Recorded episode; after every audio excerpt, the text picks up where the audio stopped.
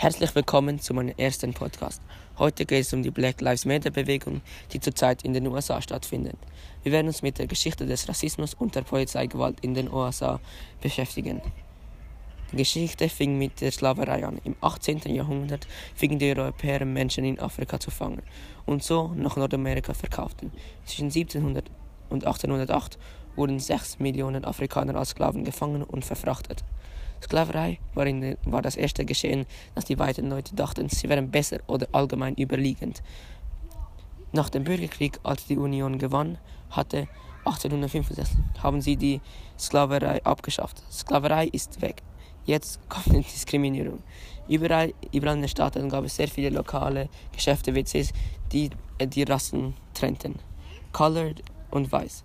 Es gab auch Nachbarschaften, die diskriminiert sind. Auch in den Bussen. Mit, dem Jahr, mit den Jahren wurde es besser. Es wurde immer besser.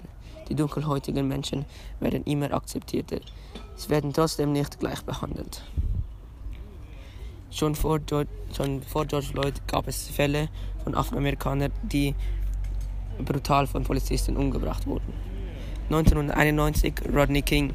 Er wurde brutal von einem Polizisten geschlagen und er starb nicht vor Ort, sondern im Spital durch seine Verletzungen. 2012. Trayvon Martin wurde von Wächter seiner eigenen Nachbarschaft erschossen. Zudem wurde keiner der Täter gefangen. Sie wurden als freigesprochen. Meiner Meinung nach ist es ziemlich schrecklich, wie dunkelhäutige Menschen behandelt werden. Das sollte verboten werden, weil es einfach ungerecht sind. Wie die Wege und jetzt stattfinden, sollte das enden. Und so sollten dunkelhäutige Menschen gleichberechtigt sein wie die Weißen. Denn sonst kommt es immer wieder zu Konflikten und zu Aufständen, die sehr viel Geld kosten können und ganz sehr viele Sachen zerstören.